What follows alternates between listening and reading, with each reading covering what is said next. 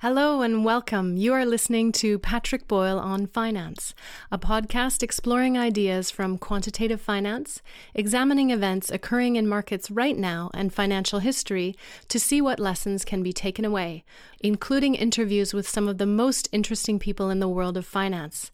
To learn more about the podcast, visit onfinance.org. China Evergrande was founded in 1996 and went public in 2009 on the Hong Kong Stock Exchange, raising $1 billion in the IPO. In 2012, Citron Research published a report accusing Evergrande of using accounting shenanigans to mask their insolvency, pay bribes to build a land bank, and overstate their asset values.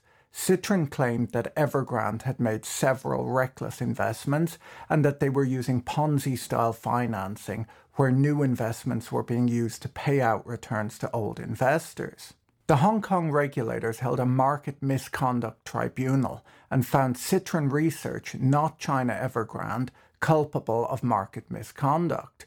The tribunal stated that Citron had used sensationalist language, made false and misleading allegations that were likely to alarm ordinary investors, and that the report was reckless and negligent. In 2016, Hong Kong-based accounting research firm GMT Research published a report called China Evergrande, Auditors Asleep, which raised concerns that Evergrande's financial statements did not present a true and fair view of its financial position and performance.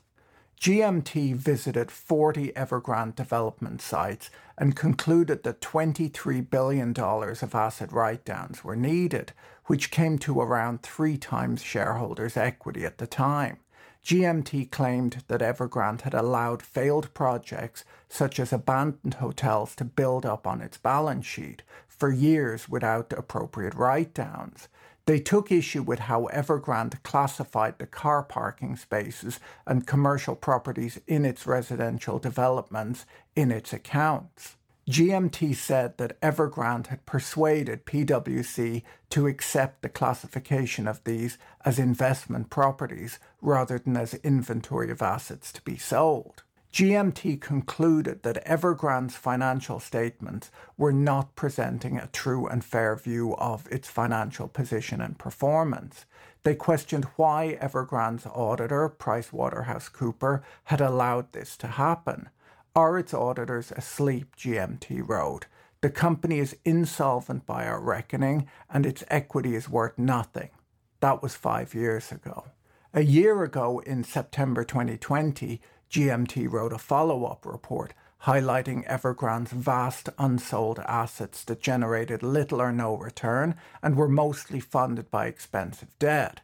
They argued that these were weighing down its balance sheet, which continued to grow, largely financed by expensive new debt. All of these reports can be found on the websites of Citron Research and GMT. It might thus surprise you that in Evergrande's most recent annual report, published this spring, it got a clean bill of health from its auditor, PricewaterhouseCoopers. PwC did not include a going concern warning. In fact, they wrote that they conclude on the appropriateness of the director's use of the going concern basis of accounting based on the audit evidence obtained. Basically, they signed off on Evergrande's accounting methods and on the firm's ability to stay afloat for at least 12 months. Now, as we all know, just a few months later, Evergrande is on the edge of financial collapse, and Beijing is reported to be telling local officials to prepare for its potential downfall. If Evergrande was listed on a US or European exchange, we would be hearing outraged demands from regulators and politicians to examine the work of their auditors. Only in its most recent accounts for the first half of this year, recently released, did Evergrande express concerns about the company's ability to continue as a going concern. This was the first time the company publicly acknowledged its serious financial problems, and this acknowledgement is in an unaudited financial statement. Just to be clear, this type of problem is not just an issue in China. We've seen numerous companies collapse with no warning from the auditor. The Public Company Accounting Oversight Board, or PCAOB, which oversees audits of US-listed companies, said the fact a company goes under before a going concern warning is issued doesn't necessarily mean that the auditor was at fault. The auditor is not responsible for predicting future conditions or events, according to the PCAOB website. They state that the absence of a going concern warning should not be viewed as providing assurance as to the entity's ability to continue as a going concern. Nonetheless, it is surprising that firms like Citron and GMT were able to spot these issues many years ago, and the auditor, who will have received significantly more access than these research firms did, missed all of the red flags. PwC earned over $40 million in fees auditing China Evergrande since 2009 and signed off on the figures presented to them by management for all of those years. It's difficult to imagine that the auditors will not have known about the negative research reports, which were all over the news at the time they were released. PwC is likely to face criticism over the level of pushback they gave to management over accounting policies that could have shown warning signs about the company's financial health many years before the collapse. Around the world, auditors have faced criticism when companies have collapsed, and auditor negligence cases have become more common in recent years. In the UK, the Financial Reporting Council has begun a probe into the accountancy firms that audited Greensill Capital and Wyelands Bank, a bank that was controlled by Sanjeev Gupta, which lent money to his other firms and is central to the Greensill scandal. NMC Health, Luckin Coffee, and Wirecard are three recent financial scandals, and one factor that they have in common is that EY, through its affiliates in various countries, was the auditor of all three. A British High Court ordered EY to pay a large settlement to a former partner in Dubai last year for retaliating against him for blowing the whistle on an alleged money laundering scheme by a client. These cases have dealt a series of heavy blows to EY's credibility and integrity, even though EY has said it was unaware of long-time financial shenanigans by its clients and it was duped along with everyone else. I'm not really sure how that looks a whole lot better. In Asia, the audit firms have so far avoided this type of public humiliation, but their reputations are getting tarnished.